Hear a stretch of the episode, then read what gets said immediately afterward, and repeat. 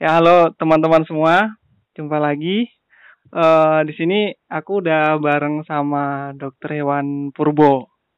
Eh, selamat datang nih dok. Perdana ya dok ya. Iya, aduh. Perdana untuk di acaranya Agung, Dok Agung. Perdana buat ikutan podcast kontesan. Sebenarnya ini podcastnya nggak serius-serius banget sih dok. Jadi uh, baik.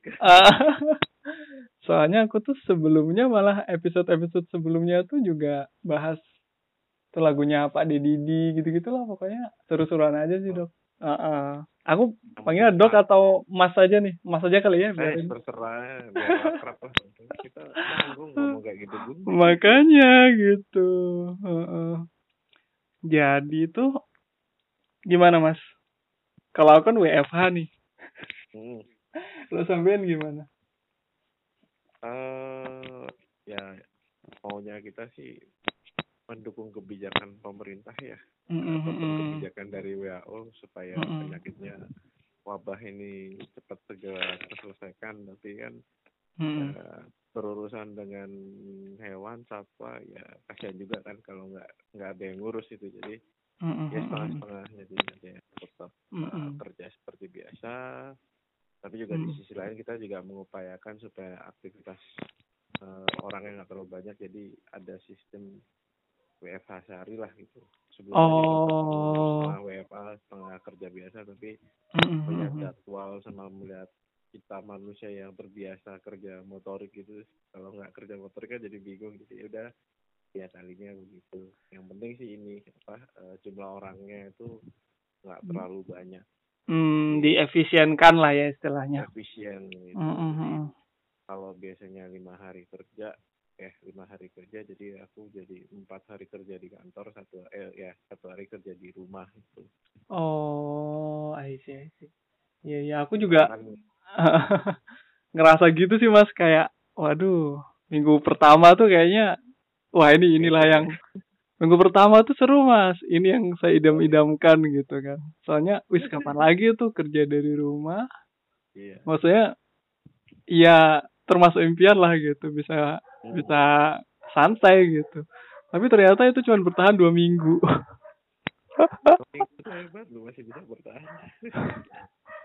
Habis itu aku kantor sih tetap WFH cuman aku udah mulai aduh udah mulai ya? oleng sih pokoknya gila sih. Nah terakhir itu aku tuh apa ya? Nonton film tuh sampai bingung mas mau mau apa yang mau ditonton. Banyaknya udah ditonton oh, oh oh oh gitu. Cuman ada yang seru sih mas. Kemarin tuh aku nonton ini gara-gara mantengin Twitter juga mantengin mantengin timeline kan ada film tuh hmm. Contagion. Sampai udah nonton belum mas?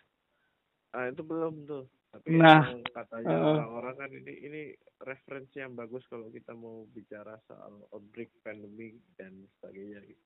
bener banget mas dan itu Eh, kapan-kapan aku spoiler nggak apa-apa nih.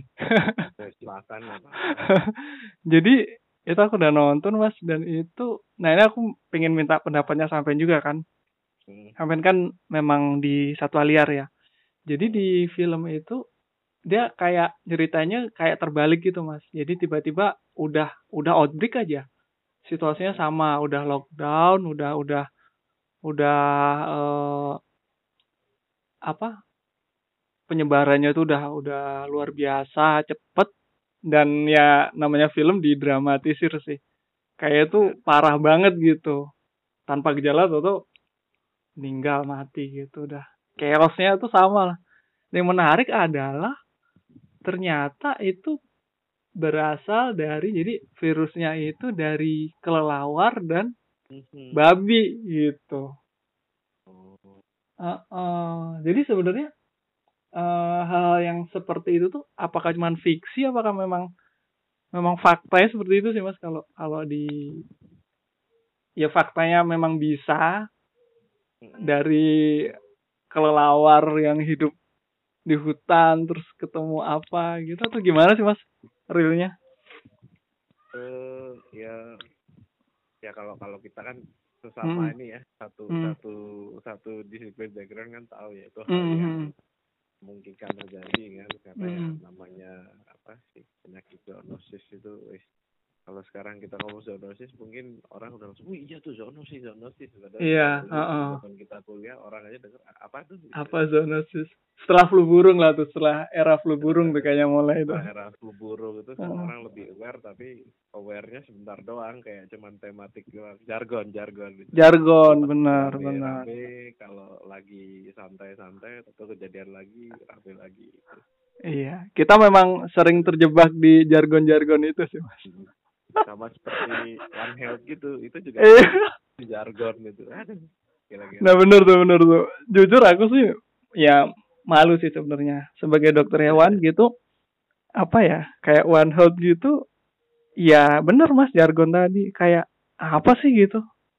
Belum belum ini banget sebenarnya itu hmm. dari sisi kita sebagai dokter hewan ya sudah mm -mm. tahun terakhir itu digaungkan terus kan one mm one one mm -mm. kenyataannya kalau ternyata kemarin aku ikut ini ada semacam acara apa ya bukan webinar ya talk show talk show web itu mm -mm. apa acaranya Mons ya Mons itu uh, medical on youth atau apa begitu kurang lebih hmm. uh, yang ada uh, sebenarnya basicnya lebih ke uh, orang-orang medis terus habis itu cerita tentang hal-hal yang lagi menarik salah satunya ketika itu hmm. tentang habis kejadiannya ini yang rame waktu ada dokter hewan kok ngomong soal penyakit manusia. Oh iya, I see, I see. Nah, itu. Iya, iya, iya. Terus, ya. Dalam rangka COVID ini juga kan. Ya, dalam rangka COVID lagi gitu, gorengannya. Bener, bener, bener, bener. Betul-betul kan kita keluar kata one health, one health, health, habis itu akhirnya mm -hmm. itu diangkat jadi jadi jadi cerita gitu. Mm -hmm. Gimana mm -hmm. perspektifnya. Mm -hmm. Nah, sih, aku juga sempat bertanya-tanya, jangan-jangan mm -hmm. sama ini kalau ngomong one health, uh, disiplin dokter hewan doang yang kenceng ngomong one health ternyata yang lainnya nggak ngerti gitu. Nggak benar-benar benar-benar dan nggak ya tuh saja mas ya. Kayak mungkin ini aku uh, yang aku rasain ya ini perspektif apa opini ku sendiri ya. Kayaknya memang yang ya aku tahu sih sebagai dokter hewan yang tidak berkecimpung di satwa liar sih sekedar tahu aja mas sebenarnya. Hmm. gitu loh. Maksudnya konsepnya seperti apa tuh juga sorry masih ngambang banget nih gitu loh hmm.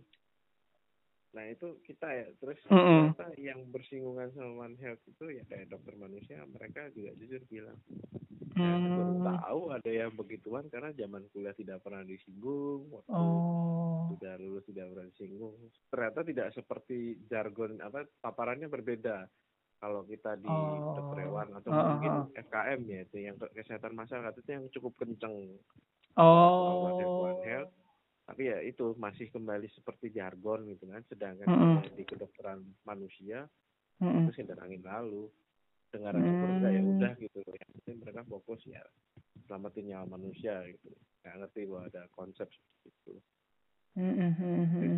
kalau kita bicara one health itu kan ya kalau sebenarnya itu kan ya berawal dari yang zoonosis tadi itu kan yang mm -hmm.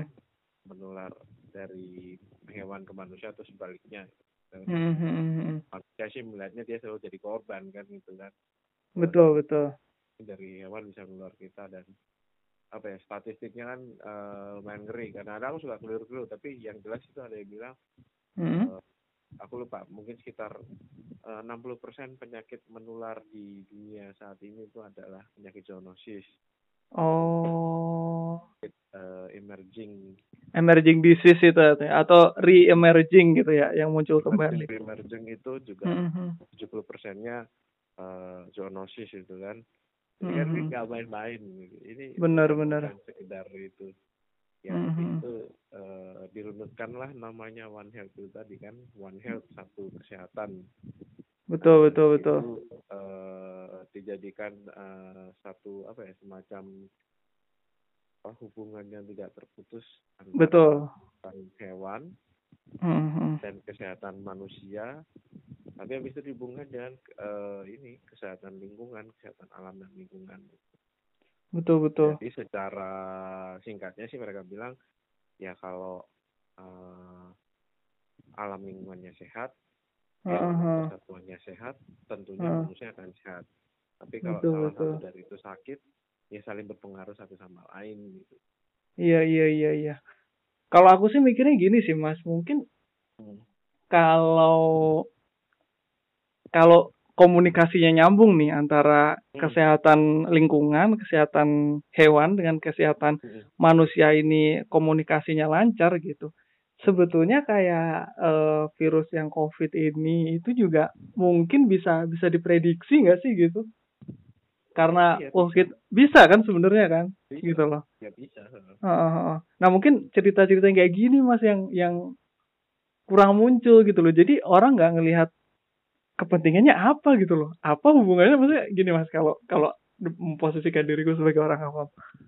Apa pentingnya saya menjaga satwa liar dengan apa pentingnya saya menjaga, menjaga hutan dengan pencegahan COVID ini loh. Wong COVID ini juga munculnya di kota justru kan gitu. Hmm. Kadang ini maksudnya berpikir secara awam tuh kadang aku lama tuh masih mikir. Iya juga pertanyaan ini terus terang belum terjawab nih sama aku sampai sekarang. Sebenarnya paling mm -hmm. gampang sih ya tanpa kita harus melihat ya karena orang kalau lihat mm. hutan satwa itu kan itu jauh hutan. Betul betul. Paling gampang kita ngeliat soal banjir Hmm. Namanya bisa banjir gitu kan. Uh, hmm, hmm, kalau hmm. bisa banjir mungkin karena ya itu tadi kan ada yang buang sampah sembarangan, habis itu ada hmm. daerah resapan uh, hujan yang hilang karena mungkin tidak digunakan semestinya misalnya. Oh. Uh, taruhlah tadi ada ada daerah hutan yang digunakan sebagai resapan ternyata digundulin jadi tidak ada resapan hmm. dari pohon dan lain-lain. Betul betul betul. Banjir jadi kita kita nggak bisa lihat banjirnya aja gitu ya mas ya? Iya harus melihat keseluruhan.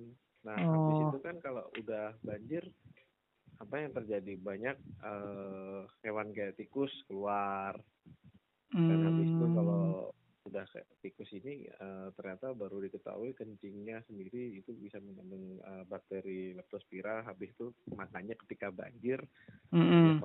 Tiba terkena leptospira apalagi ada orang yang ini ya apa blessing in disguise gitu kan. Kalau banjir malah sedang main air berenang apa segala macam. Oh. Black, eh tahu-tahu kena penyakit. Iya iya iya iya. itu tadi one health tadi itu paling gampang sih kita bicara banjir gitu hmm. A, kenapa bisa banjir? Karena mungkin ada polusi mungkin kita merusak alam sehingga bisa apa sehingga terjadi banjir. B kalau sudah banjir habis itu apa yang terjadi uh, tikus berkeliaran habis itu mungkin tikusnya nggak berkeliaran cuman karena yeah. ya buangan tikus itu terkontaminasi ke orang yang sembarangan di air dan nggak apa ya nggak mau cuci tangan cuci kaki setelah kecebur-cebur di banjir akhirnya hmm. tertularlah orang itu nah penyakit leptospira itu paling gampang sih kalau paling gampang kayak gitu analoginya sebetulnya penyakit-penyakit yang lain itu kayak ya itu sesimpel itu. sesimpel itu sebenarnya ya. Jadi hmm. nggak nggak jauh sebetulnya mas. Tapi mungkin ini mas kadang aku merasa uh, apa ya justru aku itu tadi narasi-narasi yang seperti ini yang nggak nggak muncul di permukaan gitu. Mungkin kita terlalu fokus masing-masing mas gitu. Jadi mungkin ya. gimana ya? Memang sebetulnya kan ini uh, ya hmm. tadi itu nggak mungkin hanya dilakukan oleh satu ekspor hmm. kan karena hmm. hmm. uh, tiga bidang ya paling nggak minimal tiga bidang uh, hmm. ya tentang alam terus habis itu yang kesehatan hewannya dokter hewan dan mungkin hmm. nanti sama orang biologis kan biologis yang hewan biologis yang tumbuhan ataupun alam apa, betul kan? betul terus kemudian dokter manusia ataupun nanti kesehatan masyarakat tapi yang terjadi ketika udah terjadi boom penyakit segala macam kan yang kelihatan bekerja keras adalah dokter manusia gitu betul ya, itu udah lini terdepannya itu padahal kalau dipikir-pikir andai kan kita semua bekerja sama sejak awal mm -mm. pasti semangat yang paling sering kita dengar kan mencegah iya. lebih daripada iya iya itu tuh iya oh, oh. jadi dalam posisi penyakit seperti ini penyakit yang memang diduga munculnya dari rusaknya alam dan lingkungan ini sebetulnya kesehatan manusia ini uh, bukan garda terdepan sih kalau aku bilang ya. Benteng terakhir kali ya mas ya? Benteng terakhir. Lebih lebih cocoknya enggak sih? Uh -uh. karena kalau udah ini apa ibarat caturnya udah tinggal kerajanya uh, uh, iya uh, uh. ya emang kita harus all in di situ memang karena udah kalau ini jebol ya udah kita habis gitu. Uh, kemanusiaan yang yang yang habis gitu umat manusia yang habis tapi sebetulnya sebelum sebelum itu kita bisa bisa mencegah itu tadi sebetulnya ya. Terus aku juga kemarin tuh sempat baca mas tulisannya dokter Joko Pamungkas di Kompas. Halo? Yuk yuk oh halo. ya halo. Ya tulisannya dokter Joko Pamungkas yang di Kompas yang ya. Uh, yang sempat di opini itu ya ya kan awal-awal tuh kan uh, memang ada dugaan bu, masih dugaan atau emang sudah terbukti ini yang covid ini tuh memang uh, apa ada kayak nenek moyangnya gitu ya yang dari hmm. dari kelelawar ya mas ya. Mm -mm. Nah jadi terus di Indonesia juga rame kan terus kelelawar malah ya. dimusnahkan seperti itu. Dan yang menarik adalah di tulisan itu ternyata kalau memang di situ itu adalah bisa bisa dibilang habitatnya kelelawar, ketika kita habisin kelelawar yang di situ justru malah memberi kesempatan kelelawar-kelelawar yang kita nggak tahu asalnya dari mana, kita nggak tahu virus apa yang dia bawa mengisi habitat itu gitu. Ini kayak mind blowing juga menurut wah Iya juga ya gitu loh. Terus itu juga termasuk efek sampingnya sih ketika kita membasmi hmm. taruhlah mengkambing hitamkan ya karena hmm. kan uh, stamping out tuh sebagai langkah efektif kadang-kadang cuma sekian persen tapi lebih banyak ya mengkambing hitamkan sama uh, hmm. lebih cenderung untuk untuk apa ya membuat suasana sedikit tenang gitu kan. Iya iya iya. Kalau kayak kasus di flu burung ketika itu di standing out penyebaran berhenti. Mm-hmm. kan waktu dulu zaman flu burung tapi sebenarnya kan ada beberapa hal yang sering kita luput tuh apalagi kalau kita, kita bicara satwa liar ya mm-hmm. satwa liar kan punya karakteristik yang unik uh, mereka mm-hmm. punya apa ya uh, sumbangsi besar buat ekosistem Salah hmm. satunya kalau kita bicara sama kayak kelawar mungkin sudah baca tulisannya kan dia punya fungsi ekosistem yang besar gitu kan. Oh. Dia ada yang uh, apa pemakan buah-buahan itu menyebarkan biji-bijian seed dispersal untuk oh. ya untuk untuk menyebar tumbuhan lah itu. Iya iya iya. iya. itu beberapa dari mereka makan sari-sari apa bunga mereka uh -huh. dan itu membantu polina uh, polinasi membantu penyerbukan itu ya. Oh. Ya, bahkan ini yang menarik itu kenapa saya dulunya benci banget sama kelawar karena dulu waktu itu pernah ikut sama tim sampling hmm. burung di satwa liar apa di burung liar gitu kan. Mm -hmm itu kan kita berusaha jebak si burung yang hmm. terjadi hmm. nyangkut di situ malah kelawar iya sih iya sih iya sih met habis itu kalau kita mau lepas ngeri juga kan iya Arabia segala macam itu benar benar tapi uh. sekarang saya jadi respect karena ada teman peneliti kelawar itu yang berhasil hmm. menunjukkan video hmm. bahwa dia membantu penyerbukan duren. Oh, Anda penyuka duren ya? Oh iya. Saya anti duren mas. bisa dibayangkan betapa iya, sedihnya ya, itu kalau benar benar benar. Duren tidak bisa hmm, Ini buat para pendengar juga nih yang yang yang Ini suka duren, ya jangan benci kampret tapi bukan itu ya maksudnya ya. itu buah yang lain.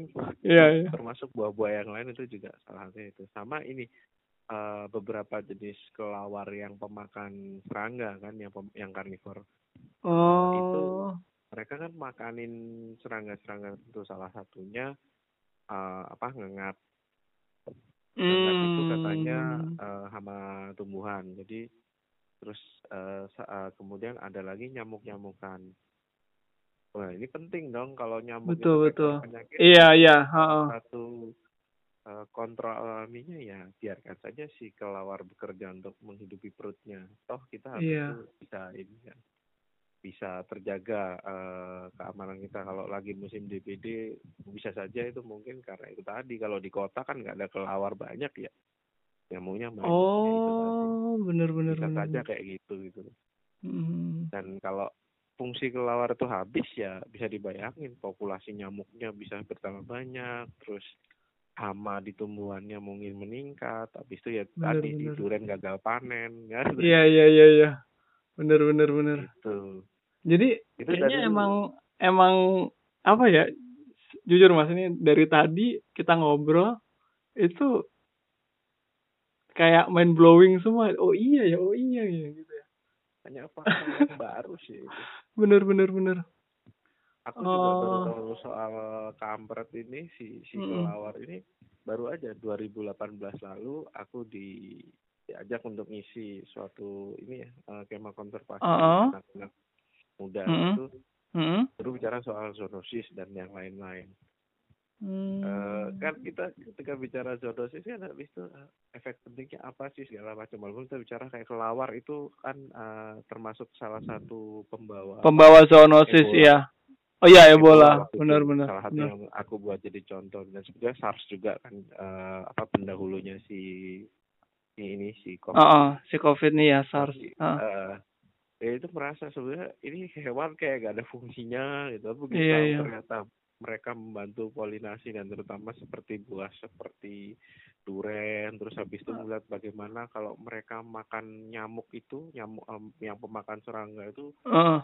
Bisa efisien sekali untuk mengendalikan oh. populasi uh, serangga seperti nyamuk ataupun apa uh, ngengat itu. Jadi wah ini gila ini. Ini ternyata banyak fungsinya juga gitu.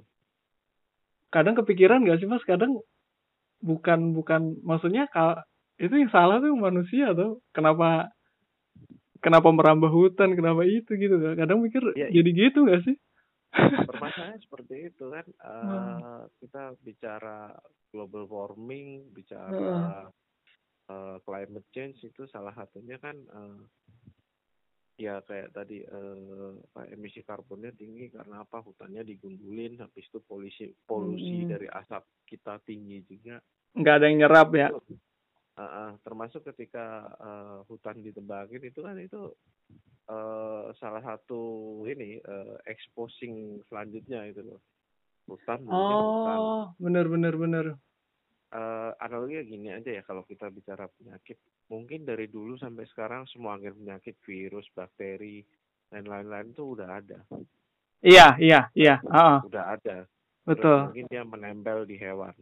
Iya. Satwa satwa liar. Uh, uh, tapi permasalahan dulu dengan sekarang berbeda dulu kita dengan uh, taruhlah di alam di hutan itu punya jarak kan I see, bener bener bener. Nah, bener. sekarang dengan jumlahnya populasi manusia meledak, kita butuh hunian, oh. butuh, butuh konsumsi lebih tinggi. Ya hutan itu kan banyak dihabisin buat misalnya uh, penanaman. Iya. Yeah. Itu buat energi, misalnya buat hmm. apa? Uh, tambang batu bara, buat kayak plantation tadi kayak sawit. Sawit, iya iya timber, buat kertas, buat dan yang lain-lain, termasuk betul, buat hunian gitu. Iya, iya, iya. Nah, oh, nah, ini dulu itu ibarat uh, ibarat ya. si satwa dan si agen penyakit ini walaupun sudah ada dari dulu tapi kan dengan ada alam itu jadi semacam natural barrier buat kita itu. Iya, ada ada barriernya ya ya. Ada pembatas alami lah gitu yang memisahkan antara yang uh, wild dengan yang domesticated gitu lah ya. Nah, nah begitu ini uh, ledakan manusia terjadi terus habis itu apa ya konsumerisme tinggi ya karena emang tingginya demand ya. Yeah. tidak di dilaksanakan dengan bijak. Betul. akhirnya kan kita jarak kita cut kita makin dekat. Semakin dekat betul. Semakin dekat semakin mudah terekspos. Iya Habis itu yang kedua kalau virus apa yang mereka bisa lakukan? Bermutasi. Bermutasi benar benar benar kalau dulu ah. tidak bermutasi karena tidak uh, tidak ada lompatan lompatan evolusinya iya muta mutagenik shift mutagenik drift kayak gitu ya mas uh, uh, uh. sekarang karena yeah, kontak sama manusia kontak sama hewan yang lain hewan yang lain jadi jadi itu hmm. ya seperti kayak kasusnya covid salah satunya itu kan bener-bener aku jadi inget dulu ini mas zamannya swine flu ya yang H1N1 ya Hmm. Ah iya, itu kan yang terjadi adalah uh, apa? wild strain yang dari yang strain liar ketemu hmm. dengan yang strain yang ada di apa domestik lah istilahnya dan mixing vesselnya itu mereka istilahnya ketemunya strain liar dengan strain uh, yang domestik ini di babi seperti itu. Nah dari babi ini karena mereka ketemu mereka itu tadi bermutasi terus menimbulkan apa jadilah virus yang baru gitu yang memang benar-benar novel gitu loh yang nggak nggak nggak dikenali sebelumnya. Nah di film Contagion itu gitu juga mas. Aduh hmm. pengetahuan gue cuma dari film. Tapi menurutku itu bagus banget sih apa edukasinya wajib nonton mas setelah ini jadi mas jadi di situ ternyata akhir dari film itu adalah cuman ada wrong bet meet wrong pick gitu aja. Jadi ada sebetulnya virus ini di kelelawar tuh nggak nggak nggak masalah, nggak menimbulkan apa-apa. Hmm. Dan dia juga nggak kelelawarnya juga tidak bisa menularkan ke manusia langsung gitu loh. Dan virus itu sudah ada sejak dulu. Tapi karena di situ ceritanya ada penggusuran gitu gitulah. Jadinya si kelelawarnya ini rumahnya kan jadi nggak ada nih, jadi dirusak nih, jadi hmm. real estate gitu kan. Nah jadinya si kelelawar ini pindah ke peternakan babi. Hmm. Nah di situlah, jadi si kelelawar ini berinteraksi lah dengan babi. Kencingnya jatuh ke kandang babi dan gitu-gitu. Akhirnya ketemulah tuh virus babi dengan virus kelelawar. Hmm. Dan bermutasi jadi virus yang betul-betul baru gitu. Baru. Iya iya iya. Jadi ceritanya memang mirip seperti itu ya mas ya memang modusnya sebetul sebetulnya ya berarti kan apa ya uh, itu sesuatu yang sudah scientifically proof gitu iya betul betul betul uh -uh. karena kalau kita bicara kan ini uh, si si covid ini nama virusnya SARS-CoV-2 ya. Mm -hmm. nCoV ya novel novel coronavirus. Dari oh. nCoV terus hmm. uh, sudah karena emang dibilang dia masih satu family sama SARS ya mm -hmm. Mm -hmm. SARS dan MERS kita bicara SARS SARS waktu itu juga lebih mematikan sebetulnya tapi penyebarannya uh, juga dahsyat tapi mematikannya lebih uh, hmm. itu juga sama itu katanya dari uh, bukan katanya sih sudah scientific scientifically hmm. proof bahwa dia berasal dari kelawar lalu bermutasi melalui uh, musang-musangan Oh, musang ya. Ha, ha, ha. Dan itu uh, apanya uh, uh, plotnya sama juga. Hmm. Saat itu uh, bagaimana itu bisa terjadi mutasi dan menyebar adalah uh, habit manusia bahwa mereka uh, suka makan basmit.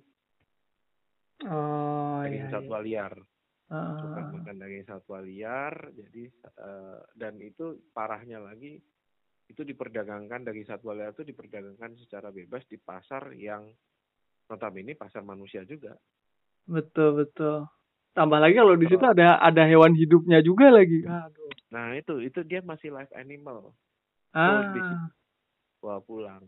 Sebelahnya jualan ayam, jualan babi. Betul, jualan sayur, jualan ikan, jualan apa.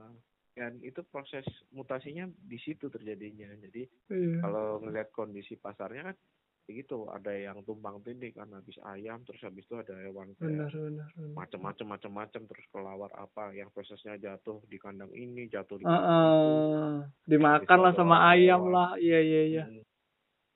Ya, itu eksposurnya ngeri sih sebenarnya. Dan itu terjadi penularan situ.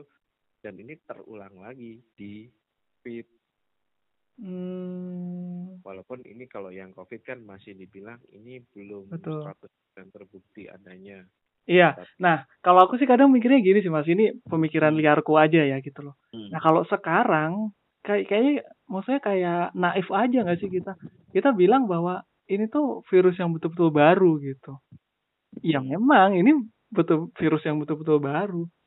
Tapi kan sudah terbukti nih sekarang bahwa virus ini terjadi apa mutasinya secara alami.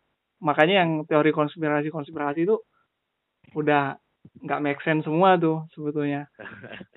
Apa ilmuwan saintis seluruh dunia itu sudah sepakat bahwa ini hmm. tidak tidak mungkin ini dibuat di lab gitu. Mm-mm. sudah ada tuh papernya. Ini memang terjadi al secara alami. Sebetulnya kalau mau ya mungkin sekarang nggak sa bukan saat yang tepat aja sih kita wah ini dulu tuh awalnya seperti ini kita sekarang fokus ke penanganan yang udah terjadi aja gitu. Hmm. Tapi kalau sebetulnya mau mempelajari ke arah sana kayak nggak nggak tertutup kemungkinan bahwa modusnya sih menurutku ya mirip-mirip sama yang sudah terjadi sebelumnya sih. Ya ini pemikiran liarku aja, opini awam lah ibaratnya.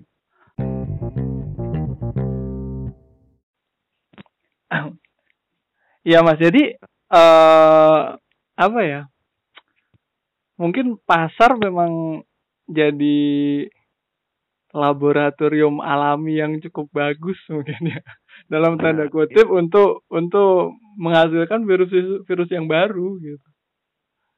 Mungkin bukan pasar sih lebih ke arah lebih ya, uh, perdagangan satwa liar ya. Jadi perburuan mm -hmm. satwa liar. Nah sialnya perdagangannya uh, di tempat yang gampang diakses. Oh. Apalagi kalau di pasar yang sama aja apa pasar yang sama dengan pasar manusia gitu. Jadi betul betul. Jadi bukan salah pasarnya ya Mas ya? Uh, uh, penataannya mungkin salah, tapi aktivitasnya dari awal sudah salah sih. Hmm. Dan satwa liar itu. Dan itu efeknya jadi ternyata ke manusia sebegitu dahsyatnya itu.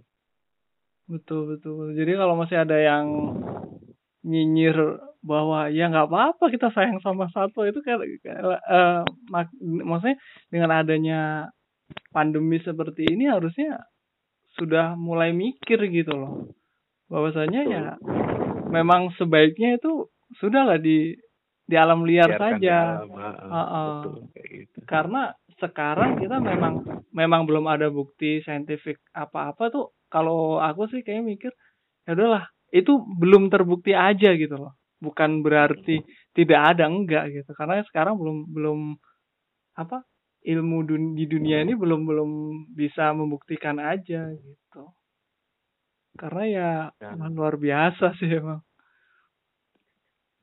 Sebetulnya kalau kita bicara kan uh, uh, banyak sudah uh, bukti ya yang merujuk ke arah bahwa perdagangan satwa liar hmm. dan termasuk mengkonsumsi daging satwa liar ya basmit itu itu juga jadi uh, tidak hanya untuk kasus covid dan SARS sebelumnya hmm. juga kayak di Ebola itu juga ternyata seperti itu rantainya seperti itu ya mas ya maksudnya Rantai bagaimana perjalanan virusnya sampai dia bermutasi sampai ini gitu ya sampai dia kena ke manusia seperti itu juga jadi kan rame-rame uh, setelah apa uh, rame-ramenya pandemi ini habis itu ada beberapa orang yang melihat bahwa salah satu yang perlu kita lakukan untuk mencegah ini terjadi lebih luas atau ini terjadi sesuatu yang baru adalah mm -hmm. ban wildlife trade. Iya iya iya bener banget sih itu emang emang emang udah gak bisa ditawar lagi sih maksudnya uh, bahkan untuk orang yang tidak melakukan pun ya kalau kondisinya udah seperti ini ya ya mau gimana? Semuanya harus harus terdampak kan gitu dan dampaknya iya. luar biasa gitu. Di psbb ini aku kerasa banget sih gitu. bener bener bener. Maksudnya uh, eh, kenapa aku bilang kayak gitu ya? Karena ini semua aspek kehidupan itu dipengaruhi loh gitu loh sampai cara kita beribadah sampai ke yang bagian yang itu kan hal yang sangat private ya mas ya? Antara kita sama hmm. Tuhan gitu itu gara-gara covid ini kita jadi diatur-atur ya. gitu loh kan? Itu udah gila sih gitu. Sampai maksudnya kita pergi sama istri gitu. Naik mobil gitu istri kita nggak boleh duduk di samping kayak gitu kan? Wah. iya. Iya sampai ada yang ada ada juga mas yang marah-marah di di twitter ya gitu ya maksudnya ya oke okay gitu loh dia mungkin salah gitu tapi di satu sisi juga wow gitu loh sampai ke hubungan ya gitulah tapi sebenarnya gini mas memang ini aku perlu sampaikan satu fakta lagi sih menurutku memang iya. bagaimana kita menjaga lingkungan itu sangat penting karena uh, jadi aku kan sempat di dinas ya mas ya mm -mm. Hmm. itu dan isunya kalau di dinas kan flu burung gitu loh Hmm. Ternyata faktanya juga uh, salah satu pencegahan flu burung itu juga kalau kita memang di daerah yang dilewati migrasi, migrasi hmm. burung, hmm. uh, burung liar itu juga uh, kita harus pastikan kalau burung liar itu tidak bertemu dengan unggas domestik gitu loh. Domestik, betul. Iya, gitu. Dan sebetulnya uh, virus itu gitu kalau ada di reservoir ya istilahnya. Kalau ada hmm, di burung liar tuh nggak apa-apa, nggak nggak masalah, masalah gitu loh. Tapi begitu dia mampir ke ayam, nah hmm. nanti di ayam dia berubah lagi ke manusia ya, itu yang jadi masalah gitu. Hmm. Memang, iya kan? Jadi, ya gitulah. Speechless ya lama-lama aku. yang hmm. bagian paling apa ya uh, terenyuh dan menyakitkan ya sebetulnya hmm. gitu kan hmm. kalau aku tanya uh, mas kerjanya apa Rewan dokter Rewan oh ngobatin hmm. apa satwa liar gitu ya hmm. tahun itu seperti merasa ini kok kerjaannya absurd gitu ya saya begitu kerasa buat kerjaan kamu itu apa uh, ternyata punya punya uh, efek yang besar buat kehidupan mm -hmm saat ini mm. ada wabah besar terus kalau dirunut ternyata kejadiannya karena orang tidak ya orang semena-mena untuk berburu dan berju, berdagangkan satwa liar itu sementara kerjaanmu dari dulu sampai sekarang adalah melestarikan yeah. mereka mencegah mereka supaya tidak diburu atau ketika mereka sudah diburu uh, direhabilitasi atau dikembalikan. Benar benar benar. Dulu ya sih rasanya malu gitu ya. Kerja cuma gini-gini aja. Sekarang iya. Hmm, ya boleh agak sedikit bangga walaupun orang nggak ngerti tapi juga sedikit sedikit sadar ya yang kamu kerjakan bertahun-tahun itu sebetulnya ini investnya ke arah sini. Cuma bener ini, banget. Bener banget mas. eksklusif banget kan. Ih ngapain sih orang orang masih kelaparan lu larang-larang jualan ini jualan iya gitu iya kan iya iya iya perdebatan oh. kita sama orang yang berdagang satu kan betul Betul, betul, betul. Rasain tuh. Iya, maksudnya kalau udah kalau sudah kondisinya seperti ini ya ya apa maksudnya? Hmm. Aku tuh sempat mikir, wah gila nih. Bisa-bisa nih sistem ekonomi bener-bener lumpuh sedunia Hancur, gitu loh, hancur. Hmm. Gitu maksudnya ya sampai segitunya gitu. Mungkin ini Mas, mungkin uh, apa ya? karena memang satu masih eksklusif dan mungkin dialog-dialog seperti ini cerita-cerita dari Mas Purbo ini yang harus lebih sering didengar dan didiskusikan di ruang publik sih menurutku. Karena jujur Mas, mm -mm. kalau aku sih mikirnya, maksudnya oke okay, aku uh, basicnya vet gitu dokter hewan masih masih sedikit nyambung lah gitu. Aku nggak kebayang kalau orang yang bener-bener orang awam gitu loh. Iya itu. Ah, apa gitu loh? Apa pentingnya Anda apa Dokter Purbo ini uh, ngurusin apa sekarang kukang ya Mas ya? Apa sih Mas?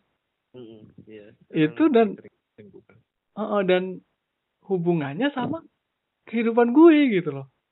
Hmm. Apa gitu kayak kayak masih terlalu jauh gitu.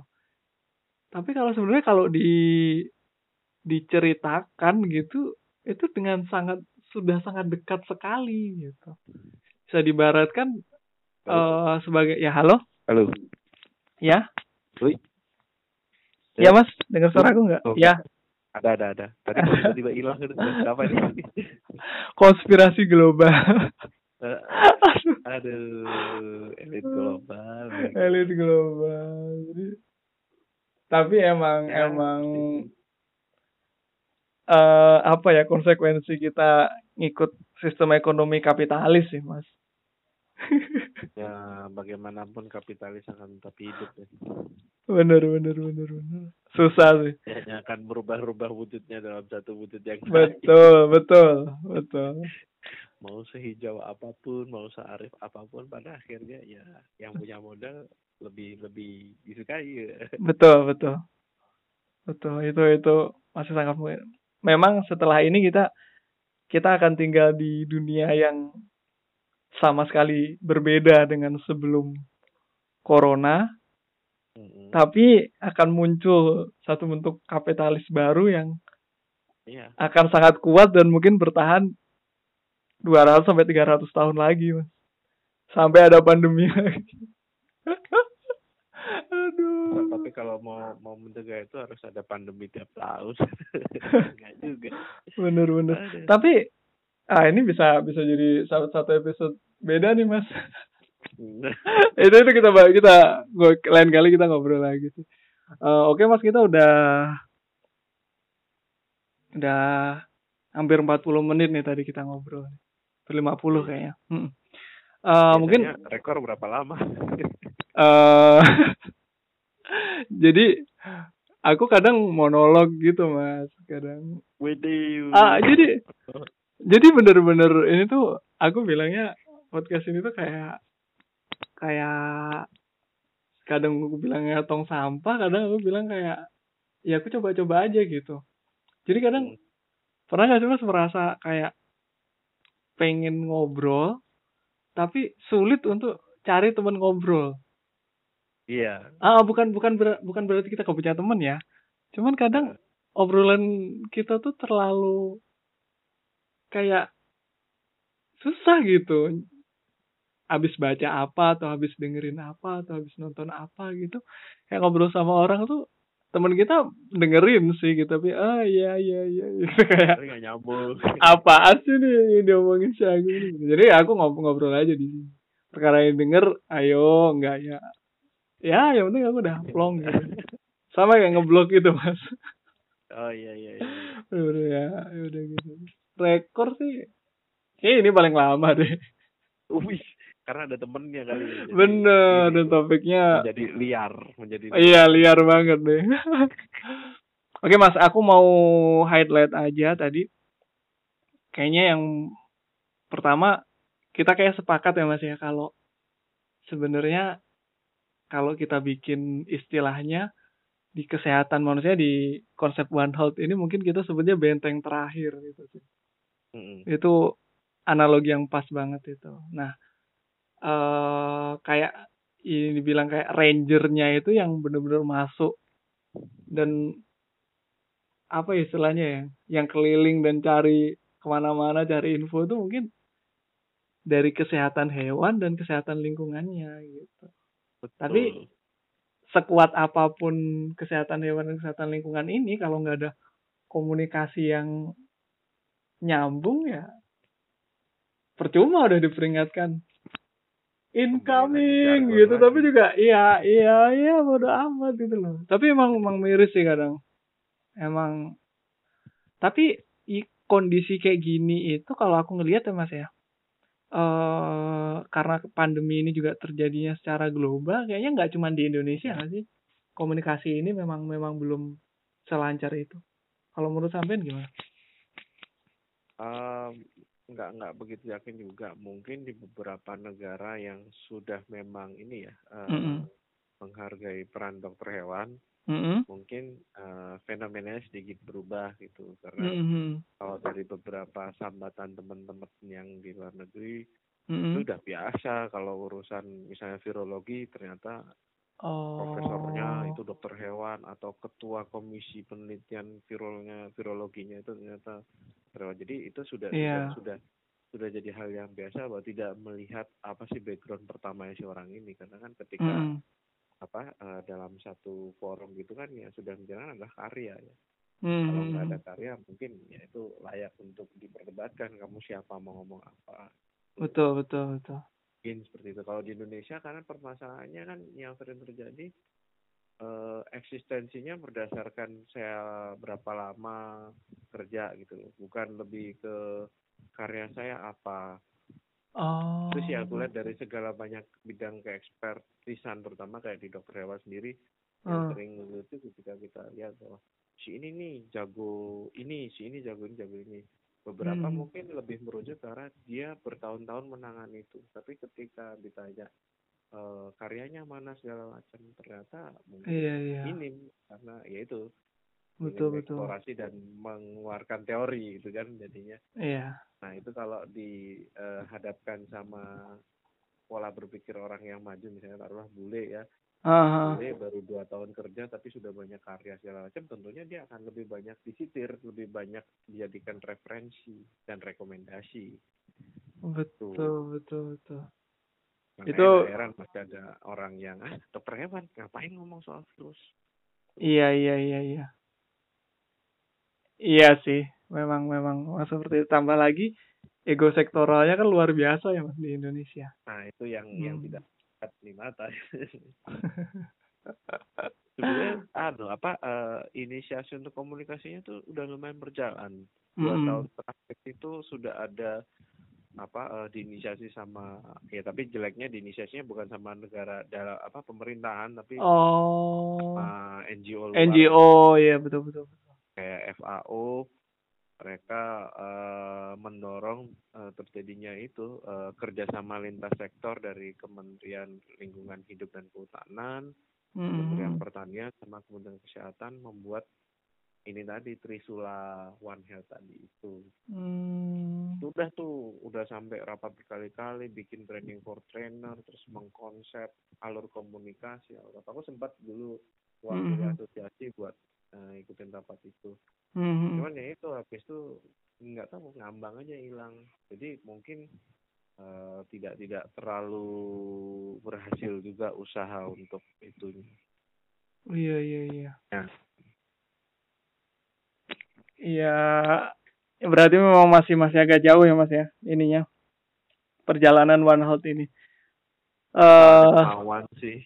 Bener-bener. Tapi memang uh, menurutku ini sekarang uh, apa urgensinya itu jadi meningkat karena memang ya, ya itu tadi ya memang kita bisa rasakan lah semuanya gitu uh, efek yang ditimbulkan dari ini yang sebetulnya yang seperti ini kita bisa bisa apa istilahnya mitigasi sebelumnya gitu loh.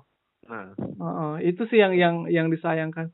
Karena aku juga ngelihat kayak dunia tuh kayak bener-bener nggak siap gitu loh menghadapi itu kayak bener-bener kaget gitu.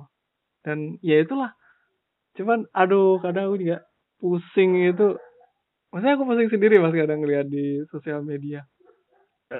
ya kayak apa Bill Gates itu ya aku bukan bukan memfavoritkan gitu bukan ya cuman dia adalah orang yang visioner dan dan pendapatnya dia yang di dia di TED atau apa itu ya dia bilang bahwa kemungkinan ini tuh tinggal nunggu waktu aja lagi. iya uh, kayak gitu aja tuh malah, dipelin.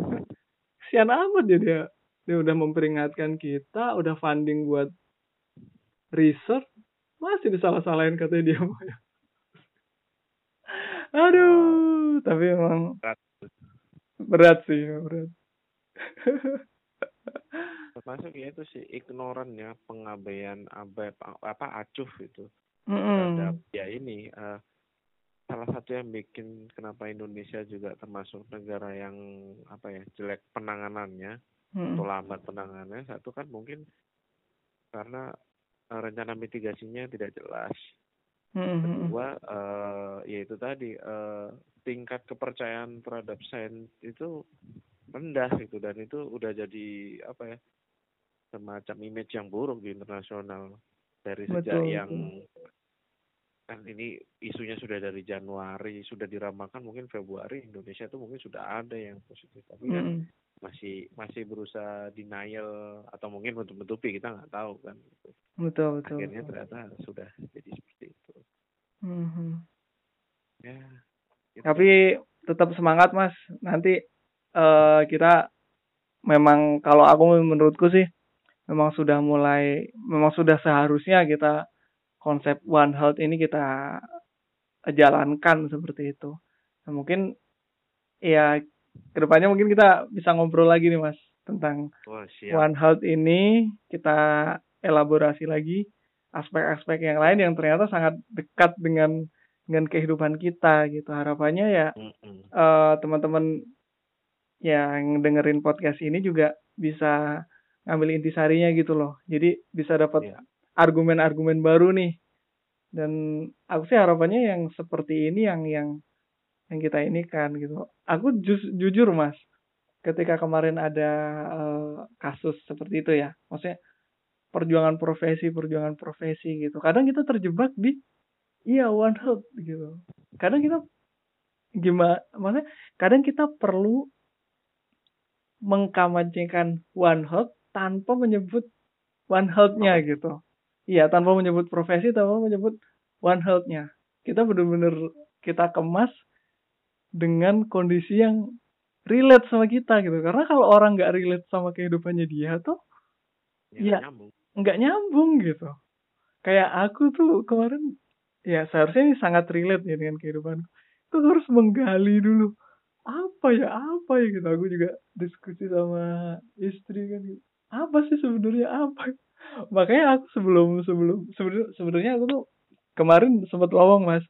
Cuman aku nggak pede tuh ngobrol sama sampean karena aku dia tuh masih ngambang nih gimana sebenarnya aku harus ngomong gimana sampai akhirnya oh ya udah ketemu konsep yang menurutku oh ya ya ya. Jadi alih-alih kita hargai dong profesi ini. Nah itu, itu. Janganlah gitu kita kita jelaskan aja gitu loh. Mungkin simpel karena mereka nggak nggak ngerti aja. Nggak ngerti itu. Iya. Ini sih uh, dikala kayak gini kan semuanya harus bersatu ya. Mm-hmm. semua ini termasuk yaitu membuat orang menjadi aware. Tapi isu yang jeleknya kan dibilang menakut-nakuti membuat ini membuat itu. Sama mm-hmm. ada juga isu hoax yang betul liar banget ini konspirasi dan hmm. segala macam hmm, hmm. nah ketika kita bicara soal konspirasi itu kan apa mungkin banyak orang yang lebih seneng demen menelan itu daripada emang kalau bicara Betul. biologi molekuler siapa sih yang ngerti itu kan benar benar benar tapi kalau berat, bicara apa konspirasi itu kan jauh lebih mudah diterima mm -hmm. nah itu kalau emang katanya semacam dokter hewan tuh nggak ngerti soal penyakit soal apa ya mungkin di sisi lain bisa pakai atau mungkin dokter hewan tidak bisa menolong manusia secara langsung. Secara langsung. edukasi. Mm, betul. Peran edukasi bisa bergerak gitu. Minimal kita punya privilege untuk mengerti jurnal ilmiahan. Mm, bisa menelaah, terus bisa mengelaborasi, terus bisa membuat suatu apa ya uh, pesan yang lebih mudah diterima orang supaya yang bias itu jadi enggak gitu iya yang, iya yang yang abur jadi jelas mm-hmm. nah itu sebetulnya cukup respect waktu salah satu seleb fat seleb fat yang lagi sempat naik heboh itu dia bicara gitu. tapi lama kelamaan ada permasalahan itu tadi terlalu memaksakan opini pribadi tanpa mau yeah. terus mengupgrade info yang ada iya iya akhirnya kan uh, isu yang berkembang jadi buruk dengan bilang ah ini nggak nggak apa-apa ini nggak kan ini orang iya betul betul satu hal mungkin apa ya banyak uh, orang yang sudah cukup frustasi menghadapi ini berjuang mati-matian iya akhirnya tetap naik jumlah positif atau jumlah orang yang gugur uh-uh. ya jadi kambing hitam ya ya betul maaf, itu betul konsekuensi betul. yang anda terima kalau betul. Uh, bebal ya mm, mm. betul betul, ya, betul. itu uh, apa ya? Mikirnya gimana ya? Pokoknya belajar. Ya bukan belajar sih baca terus gimana? Mm -hmm. simple. Bahkan sampai uh, ngumpul sama anak-anak dari divisi lah apa dari disiplin lain. Jadi aku mm -hmm. kumpul sama anak biologi kumpul sama seorang ilustrator bikin komennya yuk kita bikin ide gini gini gini gini. Oh iya benar benar aku lihat lihat terakhir bikin bikin komik-komik itu awalnya mm. cuma soal zoonosis doang gitu kan Hmm. yuk kita bicara soal efeknya COVID seperti apa. Uh, betul betul. Apa secara ini, jadi supaya orang bisa ngerti dan itu. Hmm. Dan rencananya mau diterusin sih, karena sepertinya menarik kalau ini bisa jadi medium yang lebih mudah gitu daripada kita nyebar-nyebarin. Betul apa, sekali mas, betul sekali. Memang ya. uh, apa infografis itu sekarang memang jadi jadi ini banget, emang jadi media yang efektif banget karena dia bisa bisa di share sebagai status WhatsApp bisa di Instagram hmm. bisa di ini gitu memang Betul, apa kan? ah uh, betul gitu salah satu juga nah, podcast ini mas ini juga Nah ini uh, uh, kalau, sekarang kalau lagi ini terus bisa jadi penyegar, alhamdulillah. kita nggak tahu hidup kita sampai kapan, tapi kalau Betul. ini berguna kan ya alhamdulillah gitu ya. Amin. Oke mas, kayaknya uh, kita cukupkan dulu mas yang sekarang. Oke. Okay. Uh -uh. Uh -uh. Dan sepertinya kita bakal akan ada obrol-obrol lagi lagi setelah ini. Mantap lah. Iya kita perlu bikin satu sesi khusus konspirasi mas. Itu aku se sebenarnya juga seneng gitu. Aduh, ini bahaya. Itu perlu tiga jam ya. Apa ngundang JRX saja sekalian. Aduh. Biar dia dapat panggung, kasihan kan gitu. Oh, udah udah udah di ini udah udah di Iya, aku ya? pengen ketawa sih yang jadi kan yang diundang sama Kompas. Yang oh, mana iya. Kompas juga mainstream media gitu loh. Kadang aku eh. juga aku nggak ngerti sih apa sebenarnya banyak ketidakkonsistenan dari pernyataan sebelumnya dengan pernyataan Mas kita, aku belum siap dibully nih kita ngobrol kayak gini, ntar kita diserang lagi. Oke oke oke. Oke Mas, okay. thank you ngobrol-ngobrolnya. Mm -hmm. ya, uh, tetap semangat. Oh ya, Mas Purbo ini sekarang lagi ada campaign untuk ini ya Mas ya. Uh, nanti aku uh, ya. taruh linknya di deskripsi aja ya Mas ya. Kalau mana tuh teman-teman ada yang mau bantu gitu untuk uh, pengadaan APD untuk teman-teman yang uh, para medis dan medis veteriner yang di lembaga konservasi ya mas ya. Yep. Uh, Oke. Okay. Jadi Oke, silakan. Uh, nanti kan uh, tadi kita udah ngobrol panjang lebar bagaimana pentingnya kesehatan satwa liar, kesehatan lingkungan. Nah, ini salah satu bentuk kalau memang ingin berkontribusi salah satunya di sini gitu. Oke, sekali lagi terima kasih Mas Purbo ngobrol-ngobrolnya.